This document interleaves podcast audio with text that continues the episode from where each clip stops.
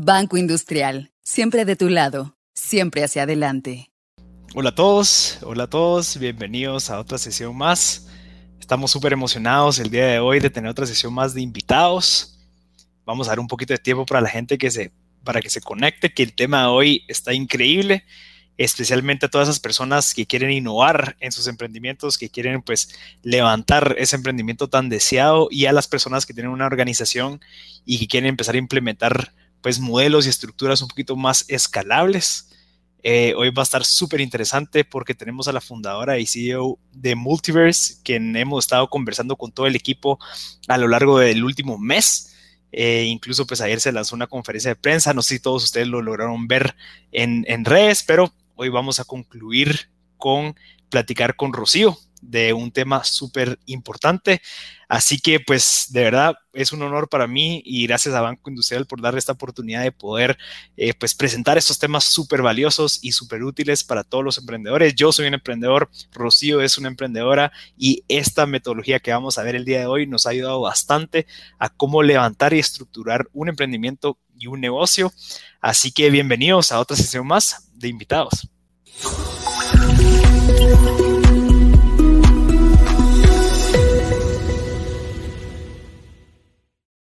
Pues entonces es un placer para mí estar aquí con ustedes de nuevo. Les doy la más cordial bienvenida a una transmisión más de invitados.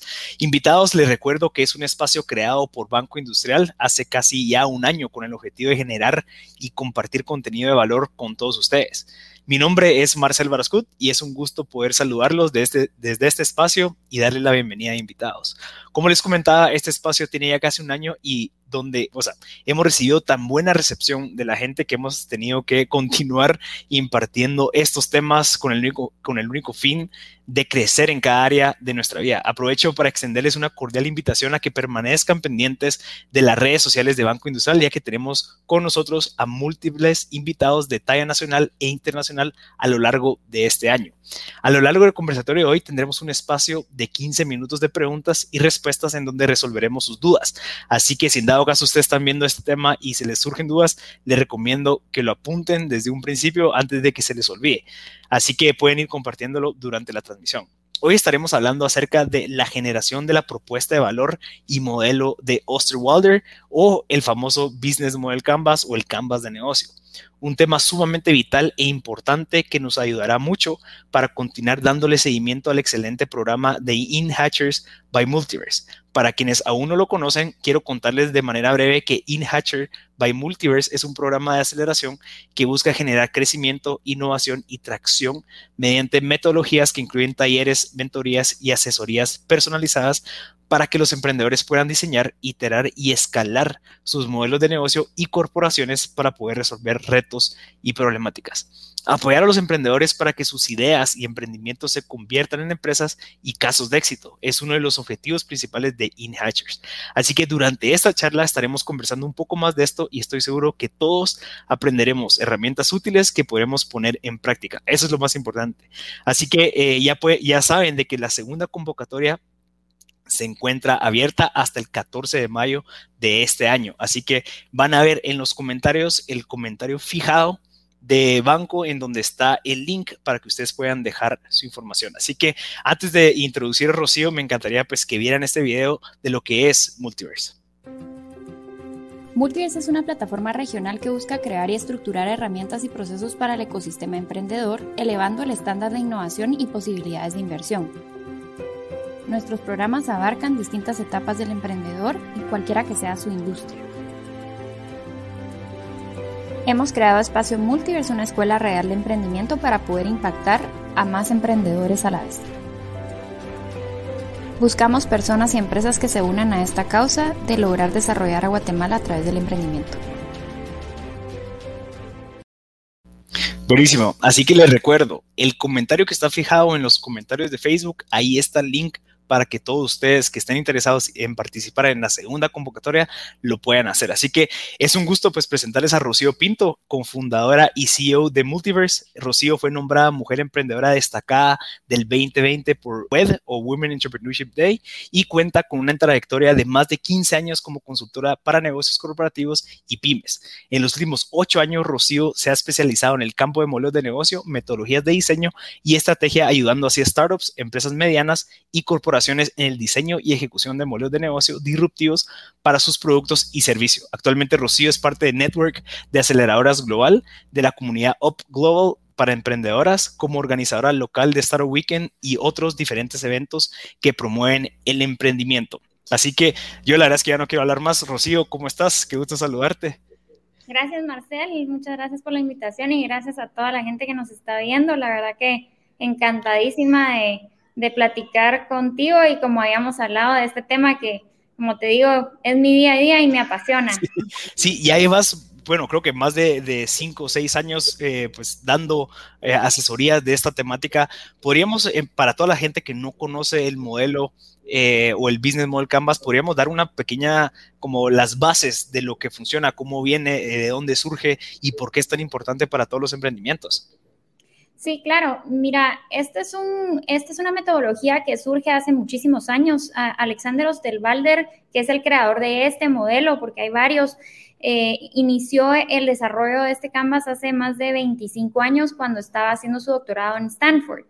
Y la idea que él siempre cuenta de esta historia, ¿verdad? Es que eh, él veía emprendimientos y había tenido experiencias eh, él mismo emprendiendo y se daba cuenta de que los emprendedores somos de hacer muchos archivos.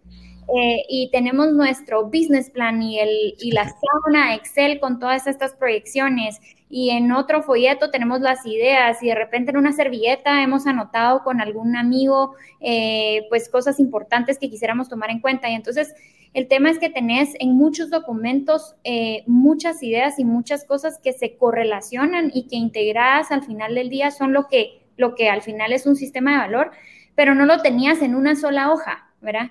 Entonces, eh, es maravilloso ver cómo él de verdad fue hilando eh, esta herramienta y te digo, son 20 años de trabajo, ¿verdad?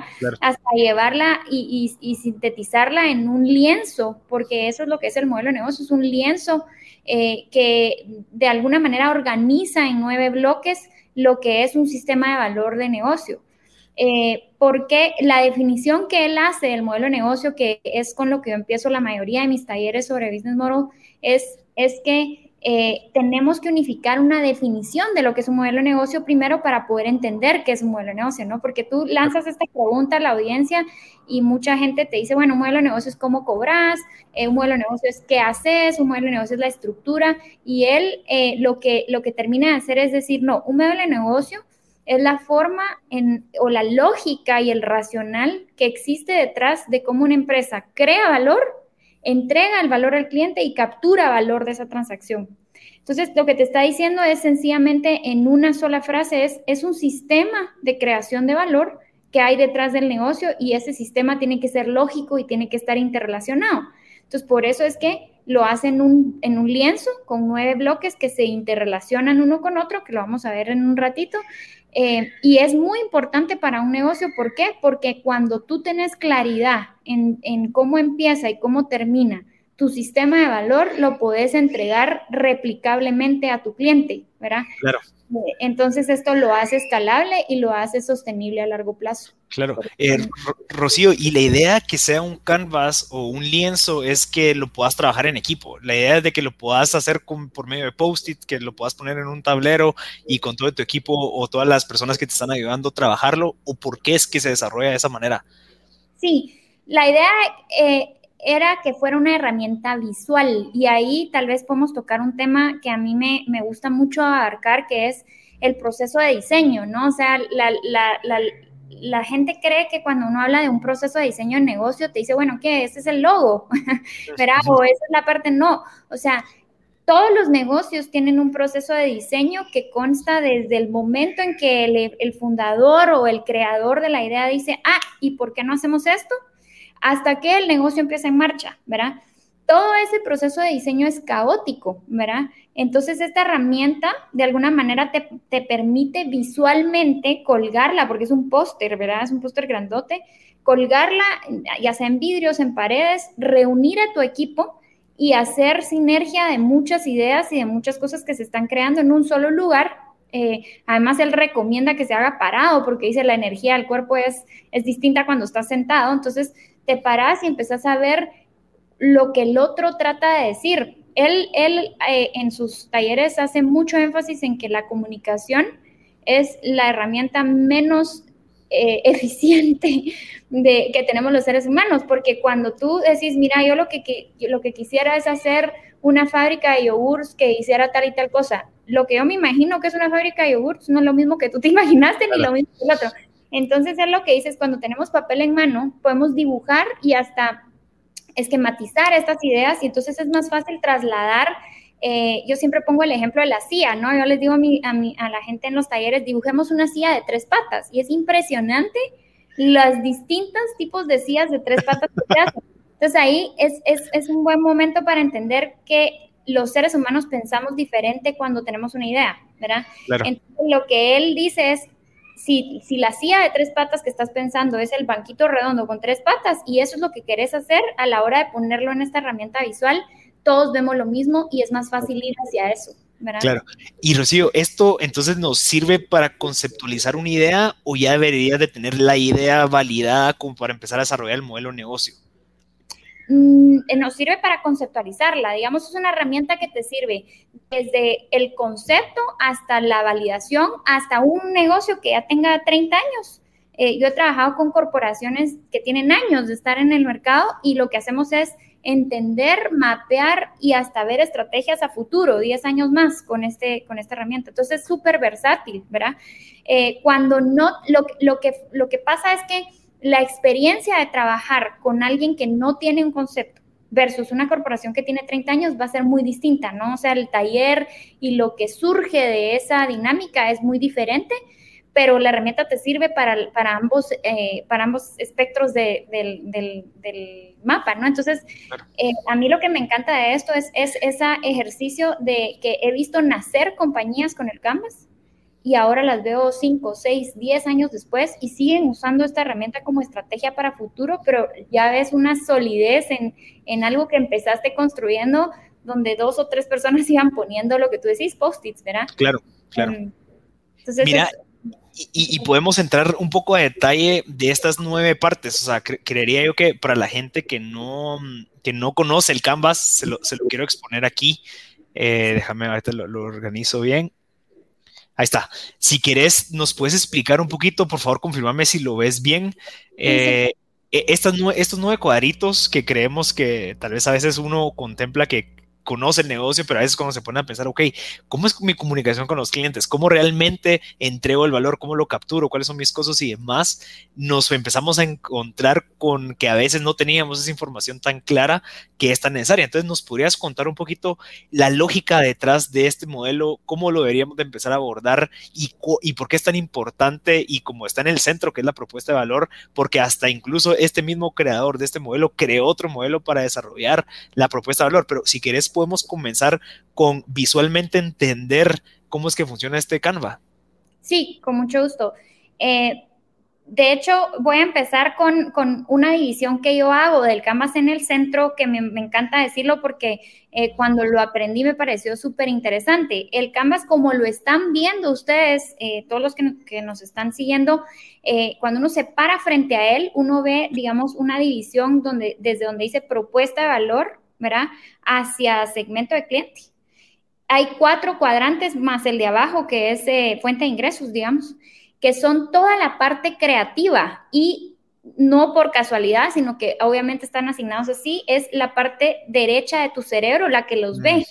Mm, porque, porque la parte derecha es nuestra parte creativa y si, ve, y si juntamos esos cinco cuadrantes, digamos, vamos a ver que esa es toda la parte de creatividad de un negocio versus la parte izquierda, donde vemos actividades clave, recursos clave, socios clave y eh, la, estructura de costos es toda la parte lógica, es el andamiaje.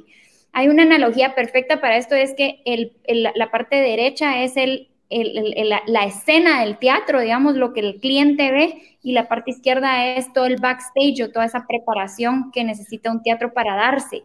Claro. Entonces, esto conforma cinco bloques de un lado y cuatro del otro. Voy a empezar por los cinco eh, del lado derecho el lado derecho, eh, yo, yo siempre inicio por segmento de clientes o por propuesta de valor. La verdad que él siempre ha dicho que no necesariamente hay un orden para llenar este Canvas, sino que uno puede empezar a llenar por donde surja y es mejor que empiece uno que que esté, ah, el primero segmento de clientes. No. Claro. Naturalmente eh, es segmento de clientes porque uno siempre piensa primero a quién le va a vender y luego qué le vas a vender, ¿no?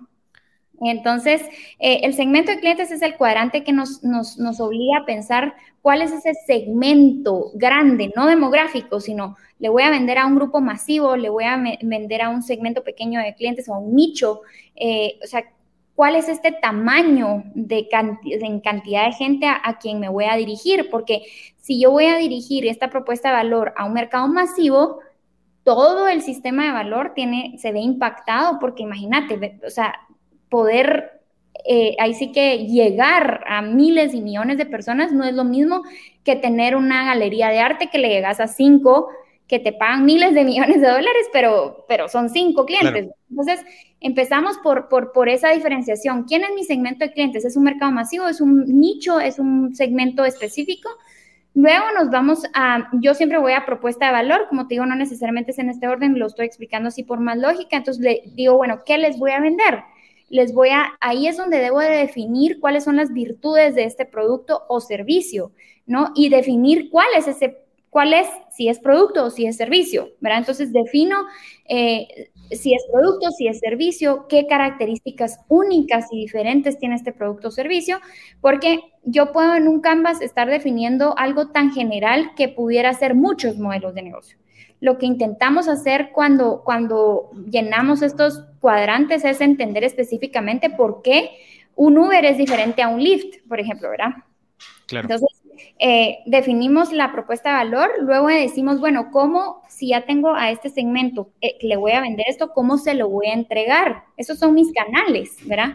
Ese cuadrante de canales es desde cómo voy a hacer que se entere la gente que existo hasta cómo voy a evaluar, eh, eh, pues, cómo van a evaluar mi producto, cómo se los voy a entregar, cómo voy a eh, capturar o cobrar ese valor y todos esos canales definidos específicamente. Luego te vas al cuadrante relación con el cliente, ¿verdad? Quiero una relación cercana con mi cliente, quiero una relación uno a uno o quiero una relación automática, quiero una máquina donde el cliente llegue, teclee y saque. ¿Por qué es tan importante eso? Y aquí hago siempre una anotación de cómo los cuadrantes se van relacionando unos con otros. Si yo en relación del cliente pongo que la relación es personalizada, inmediatamente eso me impacta en mis recursos clave porque obviamente yo voy a tener que tener mucho personal, mucho recurso humano.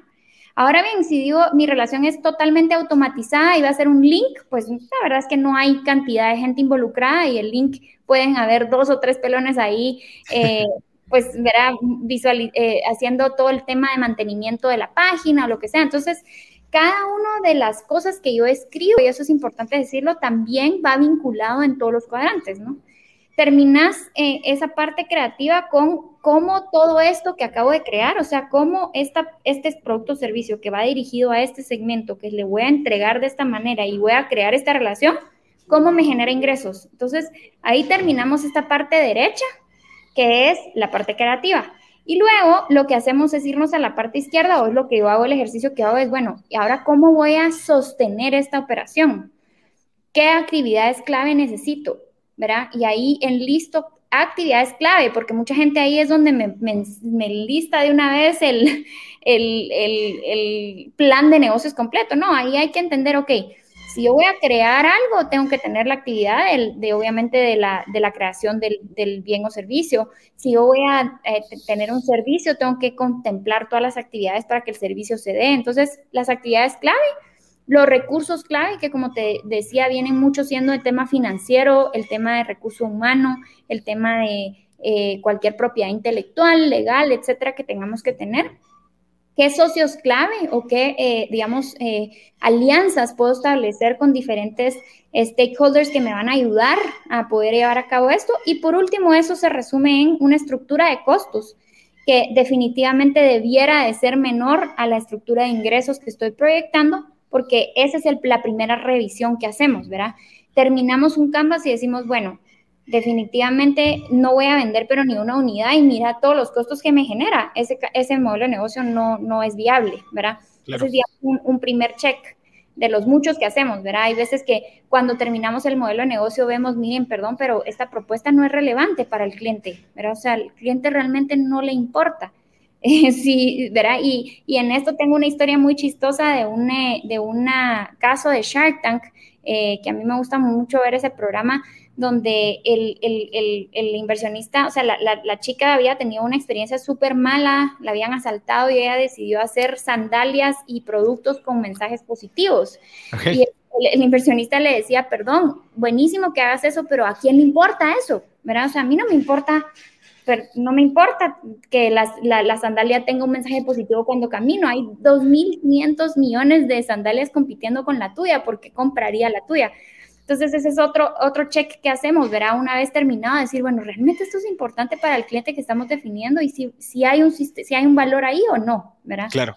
Y, digamos, podríamos ver cuál sería como que la siguiente acción, o sea, terminamos de desarrollar esto y avanzamos a un plan de negocios o esto lo convertimos en un documento como para poder ya pasarlo a texto. ¿Qué, ¿Cuál es el siguiente step de ya probar este, este modelo de lienzo?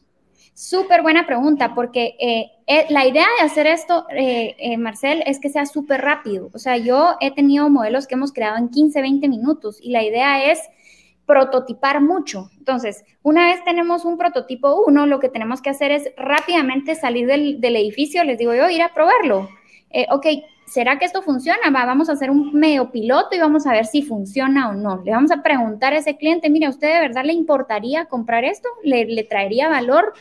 Y lo que hay que hacer es eso, pilotar para entender si hay valor, para agarrar data del mercado y meterle entonces realidad a esto que te estás inventando, porque realmente nos estamos, eh, es un proceso creativo de diseño, ¿no? Cuando uno diseña algo, uno está imaginando, está hipotetizando que podría ser valioso para alguien hacer esto, comprar esto. Entonces, le metes data del mercado y cuando entra esa información, hay movimientos que hacer. Por eso lo hacemos con post-its también, porque resulta que ya el segmento no es, es otro, ¿verdad? Ah, no, no, este segmento no es, sino que es uno más arriba. La verdad es que a esta gente no le importa tanto, va. Entonces cambiamos, quitamos ese post-it y cambiamos.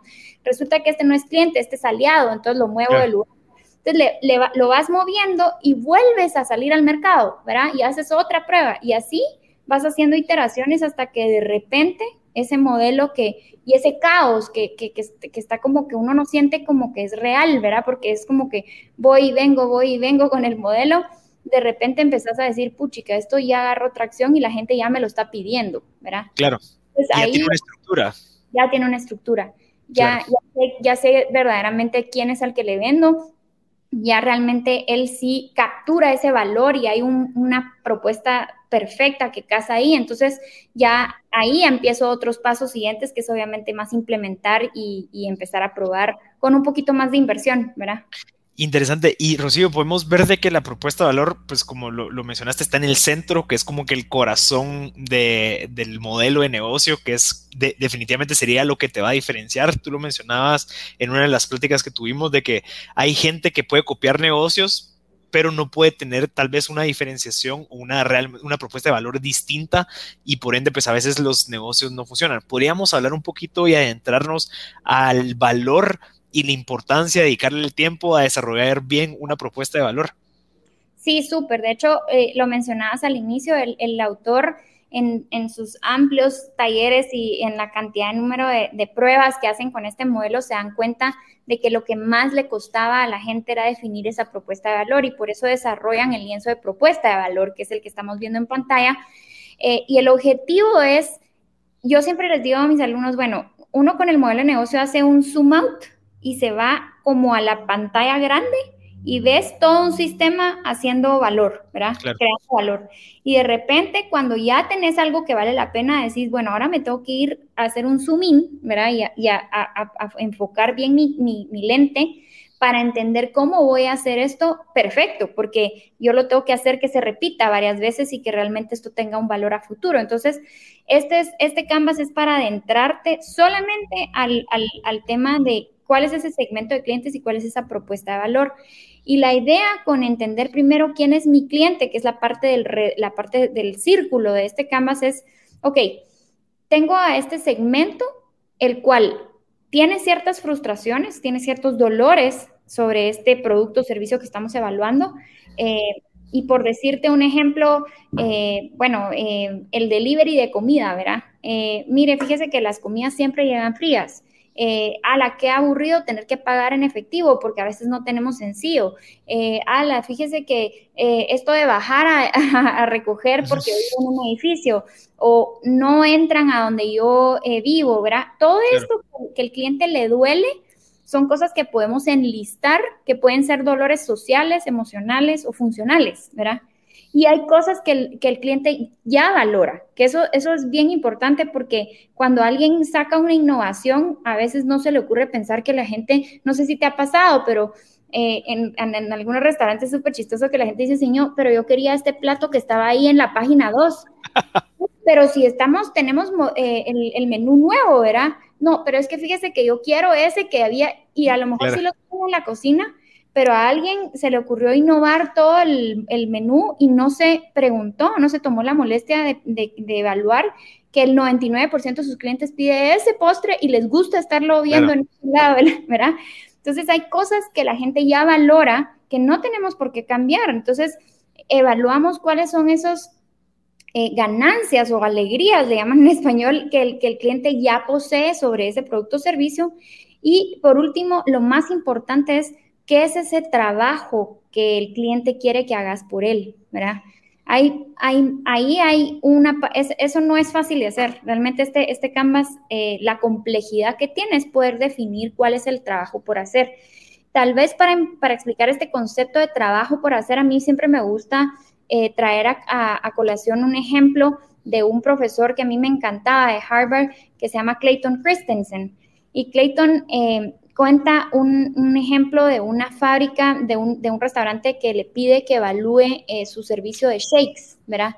Em, porque ellos no vendían eh, muchos, muchos de estos licuados y querían aumentar sus ventas. Entonces, ¿cómo hacen este proceso? Empiezan a evaluar cómo la gente compra los shakes y de alguna manera Clayton dice, lo que yo tengo que averiguar es cuál es el trabajo que yo, que este shake hace para la gente que compra esto.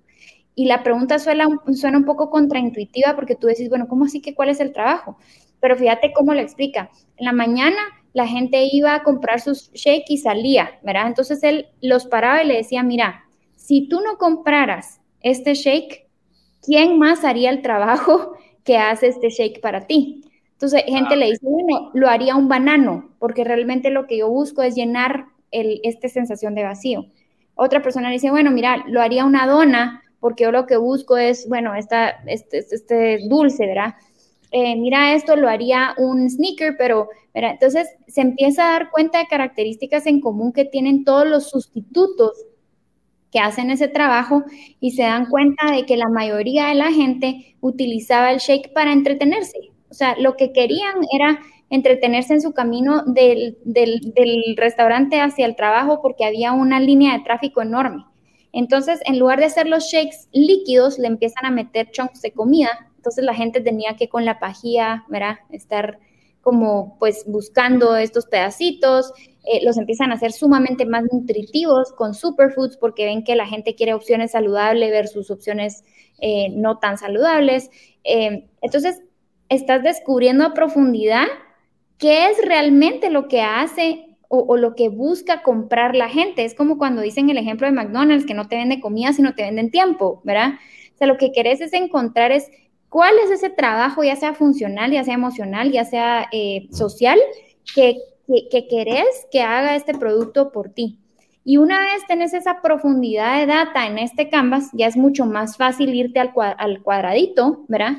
Donde uno va a diseñar a, a, a medida, ok, ya que ya entendí que lo que quieren es llenarse, que lo que quieren es algo dulcito y que lo que quieren es entretenerse, pues bueno, le voy a hacer un shake nutritivo con pedazos de comida, ¿verdad? O sea, ya como que hiciste un como match perfecto entre lo que quiere la gente realmente y lo que puedes diseñar. Y le agregas eh, a ese producto o servicio, pues, eh, aliviadores de las, de, los, de las frustraciones que tenés y le, en, le exacerbas todas estas cosas buenas que ellos ya perciben. En lugar de quitar el postre del menú, lo dejas ahí porque la gente ya lo ve como una ganancia y lo dejas, ¿verdad? Eh, entonces, todo esto es un proceso que te sirve para no equivocarte en tus estrategias de innovación también porque en algunos casos, como te digo, innovar no siempre es bueno si no lo haces con la información clara, porque la gente no le gusta tampoco que uno le cambie sus costumbres de un día para otro, ¿verdad? Em, o sus productos o sus servicios, ¿verdad? A mí me da risa los updates de las, de las apps, porque cuando de repente te hacen un update y, y la gente, el comentario inicial que tienen es, ay, la gran, ahora ya no encuentro dónde es el botón, que no sé qué. Ahí yo lo que primero que pienso es, no hubo proceso de diseño, ¿verdad? Porque si no, hubieras dejado ese botón porque sabes que mucha, mucha gente lo, localiza ahí, es muy funcional y ya lo tienen como muy, eh, pues, adoptado, ¿verdad? Eh, entonces, cuando, cuando pasa eso, es generalmente no hay proceso de diseño. Entonces, este es, este es el lienzo de propuesta de valor que nos ayuda a entender exactamente cómo diseñar algo que realmente tenga valor y respondiendo precisamente a la pregunta que me hacías, eh, con esto dejamos de copiar la tiendita del otro, porque cuando ya entendemos a este nivel de profundidad qué es lo que verdaderamente vamos a hacer, no le copiamos las dobladitas, sino que tal vez a la dobladita le agregamos una cajita porque la otra se chorrea y la mía no, ¿verdad? Eh, o, le agregas una pajilla más gorda, eso pasó en una investigación que yo hice, ¿verdad? Los shakes de los de hielo, la gente al principio les ponía la pajilla chiquita, y no sé si te diste cuenta que eventualmente empezaron a hacer unas pajillas más gordas porque el problema que, se, que había era que no podía succionar el hielo. Entonces, esos son eh, como cositas que salen de procesos de investigación y es increíble, pero a veces la tiendita que tiene la pajilla gorda vende el doble que la que tiene la pajilla chiquita porque están compitiendo exactamente en el mismo producto, en la misma categoría, en el mismo precio, pero la comodidad y el diseño que está hecho en la propuesta de valor es mejor en uno que en otro.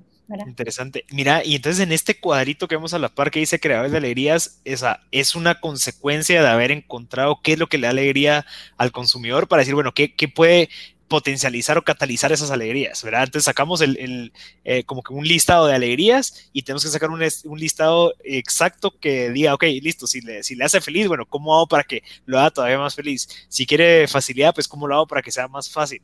¿verdad? Y al igual que las frustraciones, sacamos el listado de frustraciones y tenemos que tener un, listado de más o de mayor eh, aliviadores, digamos, de esas frustraciones. Pues mira, esa es una también excelente pregunta porque ese es como un error fundamental que se comete con este canvas. Uno como que la, tendencia es que lo querés match como completo. Y él dice, no, honestamente tú tienes que hacer independientemente tu diseño de segmento de clientes e independientemente tu propuesta de valor. ¿Por qué? Porque un producto o servicio jamás va a atender todos los trabajos que un cliente tiene, ni todas las frustraciones, ni todas las ganancias, sino que naturalmente tú vas a tener ese, el círculo para ti es un mapa como una radiografía de tu cliente. Y tu propuesta de valor tiene que ir diseñada porque tú escoges, ok, de todos estos trabajos que yo descubrí, ¿cuál es el que voy a atender con mi producto o servicio? Porque está también esa, ese, ese eh, emprendedor que quiere hacer de todo, ya sabes, verá que quiere, no, hombre, mi aplicación va a hacer esto y va a hacer esto también, y va a hacer esto también, y va a hacer esto también, y cuando te sentas a valorar lo que te cuesta desarrollar todas las soluciones y además la complejidad, lo, que, lo, complejo que es atender todos los problemas, decís no se puede. Entonces, la idea es de divorciarlos un poco y entender esa radiografía, qué es lo que yo voy a querer solucionar para crear en el cuadrante la solución que va a atacar esa, ¿verdad? Lo que sí debe de pasar es que tú puedas seleccionar, o sea, unir los puntos, ok, escogí este problema y ahí está el producto o servicio totalmente proporcional y los, los, las alegrías o los dolores que hayas identificado que se relacionan con ese trabajo, los voy a aliviar y los voy a crear, ¿verdad? Los voy a potencializar. Eh, pero no necesariamente tiene que ser exacto, ¿verdad? O sea, no vamos a atender con el cuadradito todo lo que dice en el círculo. Claro, sí, y también lo, lo, que podría funcionar ahí, tal vez me, me corregís, es de que sabemos las frustraciones, sabemos las alegrías, voy a probar con estas alegrías y voy a probar con esas frustraciones y si en dado caso puedo ir en el camino encontrando y pivoteando entre algunas otras frustraciones, también podemos ir encontrando como, ok, tal vez estas alegrías no son tan, tan valiosas como las otras, eh, pero al momento que me topé con el cliente, lo atendí y pues le di mi prototipo, digamos, me di cuenta que tal vez prefieren las otras. Entonces ahí es donde empezás a, a cambiar. Totalmente, totalmente. Es, esa es la mentalidad que hay que tener, ¿verdad? Esa liquidez de, de, poder cambiar y de poder mover los puntos y los post-its, por eso esa flexibilidad en la herramienta, eh, de, de, que cada vez que lo mapeas vayas a validar con el cliente y el cliente te dé la respuesta. Eh, y te diría que en esos en esos trabajos por hacer que quedan pendientes o en esas frustraciones que quedan pendientes, también puede estar tu estrategia futuro. Eh, que puede ser que no la atendamos hoy, pero en dos años yo tenga la capacidad instalada de poderle atender esta frustración que ya, ya, la, habíamos, ya la habíamos encontrado, ¿verdad? Eh, y, y, siempre llevas la ventaja porque quien está ahí trabajando con ese cliente y atendiéndolo ya, ya lleva ventaja para poder atender ese siguiente dolor. Pues entonces, Sí, y, también podríamos entender, digamos, hablemos de una aplicación. O sea, si yo encuentro las alegrías y las frustraciones, yo podría empezar con tal vez una funcionalidad y validar esa funcionalidad, porque creería yo que si en dado caso trato de atender muchas funcionalidades que atienden muchas alegrías y frustraciones, tal vez el feedback que voy a recibir va a estar confuso entre tantas funcionalidades a que si fuera solo una, como para ir tomando decisiones más rápido y que no fuera tan ineficiente al decir, bueno, ¿cuál de todas estas funcionalidades son las que realmente quiere el, consumidor eh, o cómo lo ves? ¿Crees que deberíamos de tener algún mínimo? ¿Podríamos esperar que solo una o es recomendable más? ¿O cómo lo ves? Yo siempre eh, recomiendo mucho el enfoque, ¿verdad? Eh, mi experiencia con emprendedores nacientes, por ejemplo, es que tratan de solucionar muchas cosas y eh, lo, lo, que he visto que funciona es cuando un emprendedor está muy enfocado en esto es lo que voy a hacer, voy a desarrollarlo y una vez flote este, empiezo con el siguiente, ¿verdad? Eh, cuando ya es una corporación, una empresa un poquito más eh, robusta, quizá ahí sí te puedas arriesgar a hacer varias cosas a la vez, ¿verdad? Pero cuando uno está haciendo, creo que, que, mi respuesta va más, eh, depende, ¿verdad? Depende en qué te estés y depende de qué estés haciendo. Así te recomendaría así enfocarte en una, en otra o en, cuáles. Pero, pero mi recomendación es, si uno está haciendo, creo que lo, lo mejor que uno puede tener es enfoque y, y realmente resolver una cosa bien ¿verdad? Con mucha excelencia para poder pasar a lo siguiente y luego ya pues vas agarrando un poquito más de tracción y vas haciendo lo mejor. Cuando ya soy una empresa que tengo una, un nivel, un músculo mucho más grande, me puedo atrever a hacer más cosas y, que esto no afecte y no, no haga tambalear el resto de mi, de mi operación, ¿verdad? Claro. Mira, Rocío, una de las, de las últimas preguntas antes de entrar al área de preguntas del público, porque hay bastantes preguntas, es, yo debería de comenzar, o sea, antes de empezar a desarrollar todo el modelo, debería comenzar con esta propuesta de valor y después avanzar a desarrollar todo el modelo de negocio o debería de hacer el modelo de negocio y meterme después a la propuesta de valor. Fíjate que no hay respuesta correcta para eso. Lo puedes hacer indistintamente primero uno o primero otro yo te diría que cualquier herramienta que te obliga a hacer algo sistemático y que no te hace lógica, muchas veces hace mucho ruido. Entonces, con mis clientes, cuando, cuando les hace más sentido, empezamos por acá, porque a algunos les hace más sentido empezar enfocados y después irnos para afuera. Y a otros les hace más sentido, quiero el mapa primero y después me quiero ir para adentro. Las dos me han funcionado y lo he podido hacer perfectamente. Eh, lo, que, lo que pasa cuando tenés idea de hacia dónde, porque para mí el canvas es como mi dirección. Entonces, cuando tengo idea de hacia dónde voy, estos, estos, digamos, el lienzo de propuesta de valor me es mucho más fácil desarrollarlo a mí personalmente, ¿verdad? Eh, porque ya tengo como un poquito más de información y busco más profundamente ahí. Eh, versus cuando voy al revés, ¿verdad? Voy como, ok, esto este es el cliente, este es, voy como, como que siento que que muchas veces tengo parálisis por análisis cuando hago primero este que el otro. Mm. Eh, pero, eh, como te digo, lo he hecho eh, indistintamente porque mucho responde a también, de nuevo, el caso y la, y la forma, ¿verdad? A veces también creo que con clientes nuevos, prefiero hacer primero Canvas, después este, con clientes que ya tenemos más, eh, pues más años y más exposición a, a, las propuestas de valor que ya tienen o a los modelos que ya tienen, podemos hacer más, más primero esto y después el otro. Claro, mira, y una pregunta, en el tema, si quieres, déjame, déjame regresar al, al otro.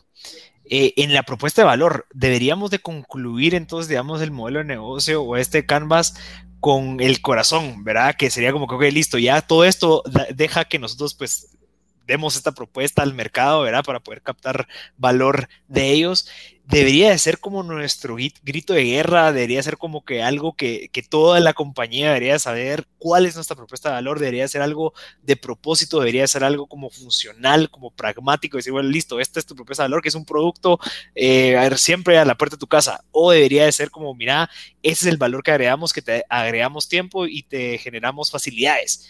O sea, debería ser algo como enfocado en el producto y el problema que resolves, o lo enfocas más a algo filosófico como ese, valor o propósito que tiene la empresa? Mira, yo acá lo que hago es una combinación de metodologías y la que me encanta para eso es la de Simon Sinek de, del Why, ¿verdad? Eh, mucho mezclo Business Model Canvas con, con el Why porque una vez tenés la propuesta de valor, de verdad lo más importante entender es por qué estás haciendo eso y si, si tu equipo completo está alineado a ese por qué y a ese significado. Y eso sí lo torno más en la parte filosófica. Yo me quedo en el, en el Business Model Canvas con algo más metodológico y cabalmente más eh, tangible de exactamente qué es lo que queremos hacer consistentemente todos los días, ¿verdad? Eh, pero filosóficamente cuando ya, está, ya entras a, liderazgo y a equipos y a motivación con tu equipo, eh, el que ellos estén súper, súper comprometidos con ese por qué esa propuesta de valor es relevante para el mundo, para ellos y para ese trabajo es lo que te ayuda a mover a ese equipo hacia adelante. Entonces, eso también es magnífico, esta metodología, que te ayuda como a, la mezcla de metodologías que puedes hacer de diseños súper, súper eh, profunda, ¿verdad? Claro. Eh, a esto le puedes poner encima un FODA, eh, he hecho análisis de, de, cabalmente de FODA por cuadrante, hemos hecho análisis de, de, de Lean Startup con esto también, o sea, realmente podés combinar metodologías con el Canvas que son súper, súper buenas y te van a ayudar siempre en la parte estratégica, ¿verdad? Interesante. Mira, Rocío, si querés, démosle ahorita un espacio de preguntas. Solo quisiera terminar con la última. ¿Existe algún recurso, algún link o algún libro que yo pueda abordar más este tema, tal vez más profundo? Porque estoy seguro que toda la gente que está viendo ahorita está emocionadísima con eso. Además de que Multiverse te lo puede proveer en las capacitaciones y en estos programas como InHatchers, que por cierto, el comentario está fijado ahí en los comentarios para que obtengan más información. ¿Hay otro recurso del cual yo pueda eh, pues sumergirme ahorita después de esta conferencia para seguir aprendiendo esto? Sí, con mucho gusto les podemos dejar un, un, curso en línea que desarrollamos en Multiverse súper fácil, que se llama Spark, para todo el que quiere comenzar con el modelo de negocios. De, definitivamente aquí tengo el, el, la Biblia que es para nosotros, ¿verdad? Que este es el Business Model Generation, lo pueden ver ahí. Eh, este está en PDF, eh, lo pueden pedir y realmente es un magnífico libro, yo lo tengo autografiado obviamente por mi mentor, que es Alex. Ah, interesante. el, creador. Em, y luego, pues, Value Proposition Design también es otro libro que tenés ahí a la mano. Eh, pero de nuevo, yo sé que en, en, pandemia es muchísimo más difícil estar leyendo, todos estamos súper ocupados, tenemos mucha, ¿verdad? mucha densidad de cosas. Este link de este curso de Spark eh, by Multiverse está hecho en sesiones súper cortas y lo pueden hacer súper fácil en, módulos pequeños. Eh, como tú decías, también pues InHatcher es una oportunidad de oro porque eh, ahí sí BI está proporcionando 15 espacios disponibles para emprendedores eh, totalmente gratuitos pues por, un precio que realmente lo que, lo que engloba todo InHatcher es súper es, valioso para el emprendedor y pues BI está apoyando al ecosistema nacional ahí. Em, y obviamente artículos hay por todos lados de, de Alexander Ostelbalder que podemos, eh, eh, pues, que, nos escriban, ¿verdad? Con mucho gusto compartir. Buenísimo, Rocío. Vamos, si quieres, a empezar con las preguntas. Eh, ya tenemos la primera. Nos está preguntando Ale Méndez. Qué interesante charla. Quisiera saber cuáles son los módulos más importantes según tú. ¿Crees que podemos responder esa pregunta? ¿Crees que todos son importantes o existen tal vez algunos que deberían de ser prioridad?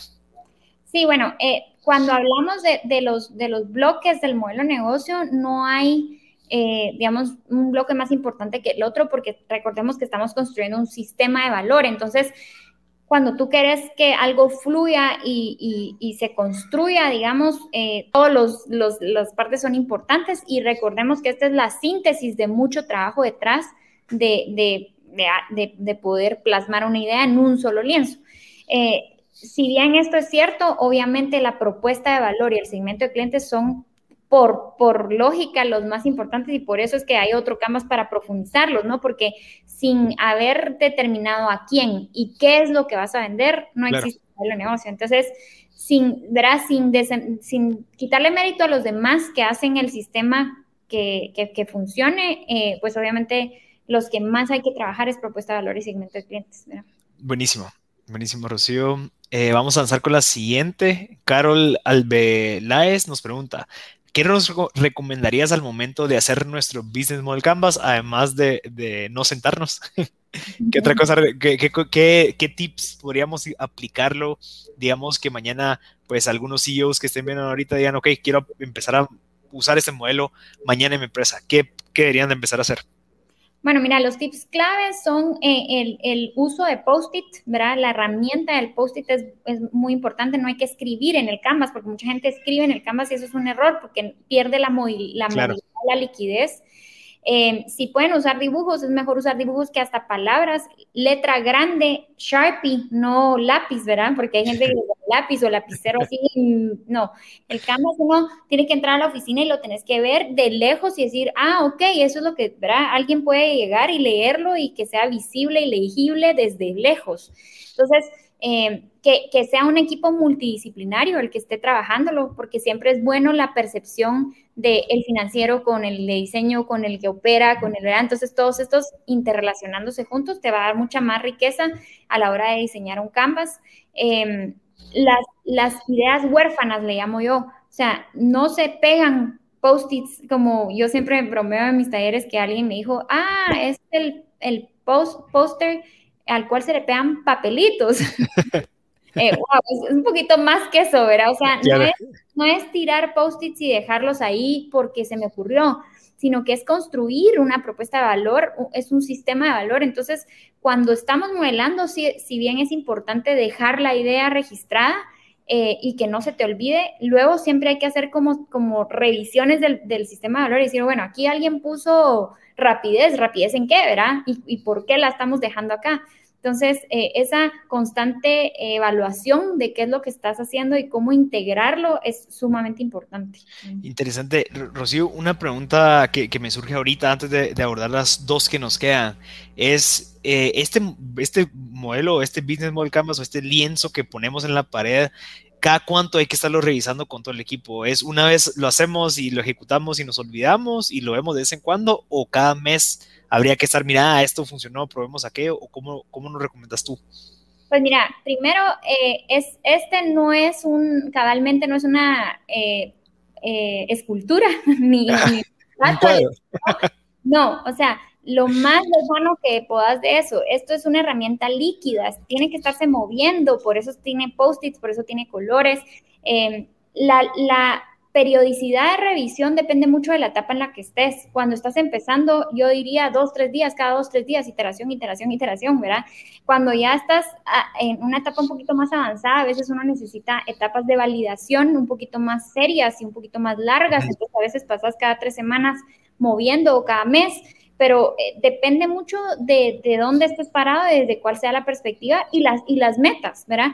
Eh, a veces tenemos metas en, en, consultorías que yo he tenido es, ok, señores, en tres meses tenemos que hacer esta nueva propuesta de valor, entonces nos ajustamos a un cronograma de revisión y de cómo hacemos las evaluaciones, ¿verdad?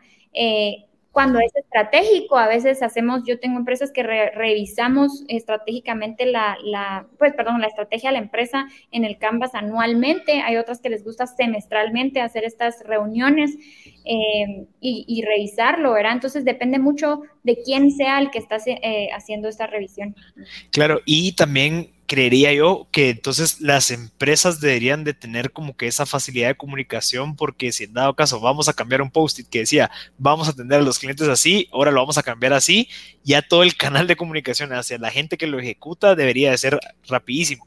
¿Por qué? Porque lo que querés es obtener información de ver cómo funcionó. Entonces, mi pregunta es, ¿la gente que lo revise, la gente que se reúne en la sala de reuniones, debería hacer todo o deberían de ser los supervisores, los gerentes, como que los directivos? Em, ¿La toma de decisiones te referís o la ejecución? Bueno, creería yo que la toma de decisiones. Bueno, usualmente lo que hacemos es que quienes están en el diseño eh, son los tomadores de decisiones porque lo importante es tener ese ok de que, de que va, ¿verdad? Eh, lo que yo sí siempre hago es un seguimiento de cómo vamos a hacer el deployment hacia abajo eh, en la ejecución, porque sí hay muchísimas metodologías para poder involucrar ahora a toda la gente que va a trabajar esas estrategias, ¿verdad?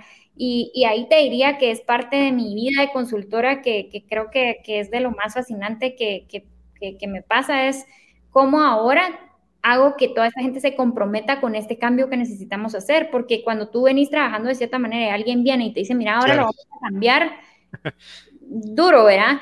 Pero ese es un trabajo que sí creo es importante hacer y trabajar para poder involucrar ahora a la parte ejecutora de, de por qué, ¿verdad? Y ahí es donde te decía que mezclo muchas metodologías de bueno, ¿por qué, estamos, por qué lo estamos haciendo y, cómo comprometernos con este guay?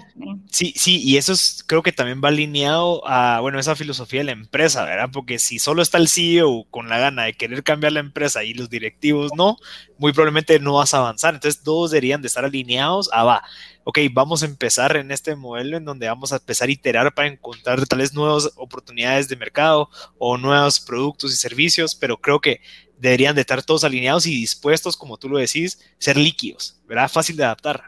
Sí, sí, esa es una, mira, hoy en día eh, lo que nos probó la pandemia o parte de lo que probó la pandemia es que aquel que no se adapta se muere, ¿verdad? Porque definitivamente los cambios cuando pasan y son así de, de, fuertes, te tienen que, tenés que irte con ellos. Entonces, eh, realmente yo creo que poco a poco las empresas han ido valorando mucho más este tipo de herramientas porque todas las empresas que ya trabajaban estrategia de esta manera les fue súper fácil iterar, ¿verdad? Porque tienen en su ADN esto, de que, bueno, de repente viene y hacemos modelo de negocio y cambiamos, y, ¿verdad? Eh, y yo siempre he pensado que cuando estás empezando en un emprendimiento, ese estado líquido es súper necesario porque vas a tener que moverte y vas a tener que cambiar y es doloroso, yo sé que es doloroso, pero es la única manera de sobrevivir si lo que querés es, de verdad pegarle, ¿verdad? Claro, buenísimo. Aquí nos pregunta Johnny Santos, ¿en qué nos sirve implementar un modelo de negocios en nuestro emprendimiento y empresa? Tal vez sería más, ¿en qué nos sirve como estructurarlo de esta manera, ¿verdad? Sí, bueno, yo creo que eh, lo más importante es que hace sostenible esa, esa generación de valor porque crea una estructura, ¿verdad? Crea una estructura en la cual yo ya sé a quién le vendo, qué le vendo, cómo se lo entrego, qué tipo de relación quiero y cuáles son todos estos recursos y servicios que, eh, perdón, recursos y actividades que están relacionados con esto. Entonces, de alguna manera lo hace sostenible en el tiempo, crea una, infraestructura y una estructura para los involucrados y para los clientes también, ¿verdad? Eh, esa, esa estabilidad que te da un modelo de negocio de continuidad es lo que realmente te hace poder al final crear algo para el futuro. Eh, de lo contrario, son esas tiendas que decís, yo la vez pasada que entré aquí vendían no sé qué, ah, no, pero ahora venden otra cosa porque no tienen ahora venden de todo y hacen de todo, y, ¿verdad? Entonces, eh, un poco eso, es esa, es esa estructura, ¿verdad? Ese andamiaje. Sí, y también aplicar esos sistemas que te obligan a pensar y, y te obligan a reevaluar lo que ya estás haciendo. Totalmente, totalmente, sí. Buenísimo. La última pregunta de Laura Muralles nos está preguntando, ¿cuántos módulos de este modelo de negocios hay? Eh, módulos en, el Canvas, o sea, si se refiere a los bloques son nueve, ¿verdad? son nueve bloques. Ahora, eh, en términos de entender el modelo de negocio, hay muchísimos, por ejemplo, en programas, hay, hay programas de 10 módulos, de 20 módulos, de cómo desarrollar un modelo de negocio, porque obviamente tienen diferentes formas de explicación y de cómo, cómo abordarlo, ¿verdad? Em, buenísimo, buenísimo, sí. Cabal, creo que esa pregunta tal vez ya se respondió, Cabal, con los nuevos, los nueve bloques y la lógica que tienen entre sí. ¿verdad? Buenísimo, Rocío. Aquí estamos. La verdad es que logramos en una hora, pues, eh, dar esta, creo que interesante porque nos metimos un poquito profundo, sin embargo logramos mantenerlo eh, en la superficie para que la gente que no había conocido sobre este, este canvas al menos tenga la idea de lo que es, para que obviamente pues ya sea que compren el libro, que se metan a ver videos de YouTube, ver videos en donde se explica cada uno de estos bloques ya con mayor pues profundidad, ¿verdad? Así que muchísimas gracias, Rocío, por tu tiempo y de verdad que, qué interesante este conocimiento. Gracias, ¿no? Y, de verdad que, bueno, yo, yo posteo mucho en, Instagram, en, es Rocío Pinto G, mi Instagram, acerca de modelos de negocio, estrategias y cosas que voy desarrollando.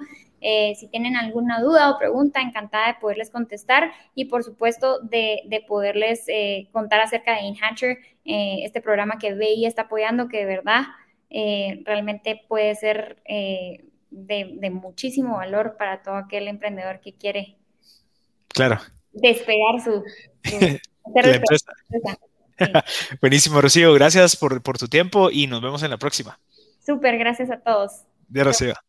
Buenísimo. Entonces concluimos una sesión más de invitados. Les recuerdo que en los comentarios está fijado el comentario en donde se encuentra el link, en donde ustedes pueden hacer clic y dejar sus datos para la segunda convocatoria de InHatchers by Multiverse, en donde todos ustedes van a poder participar en lo que comentó Rocío. Estos 15 espacios de donde Banco Industrial está proporcionando a todos los emprendedores para poder pertenecer al programa. Eh, me encantó haber estado con ustedes, haber platicado de todo esto, súper interesante y es algo que vale la pena que aprendamos.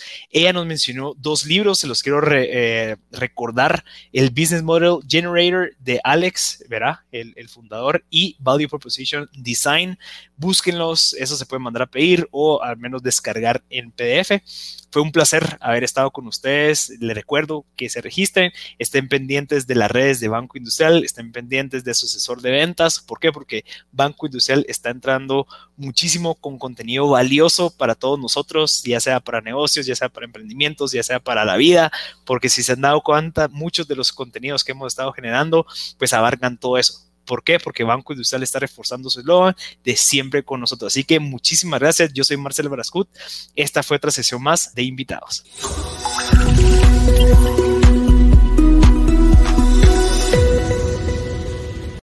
Banco Industrial, siempre de tu lado, siempre hacia adelante.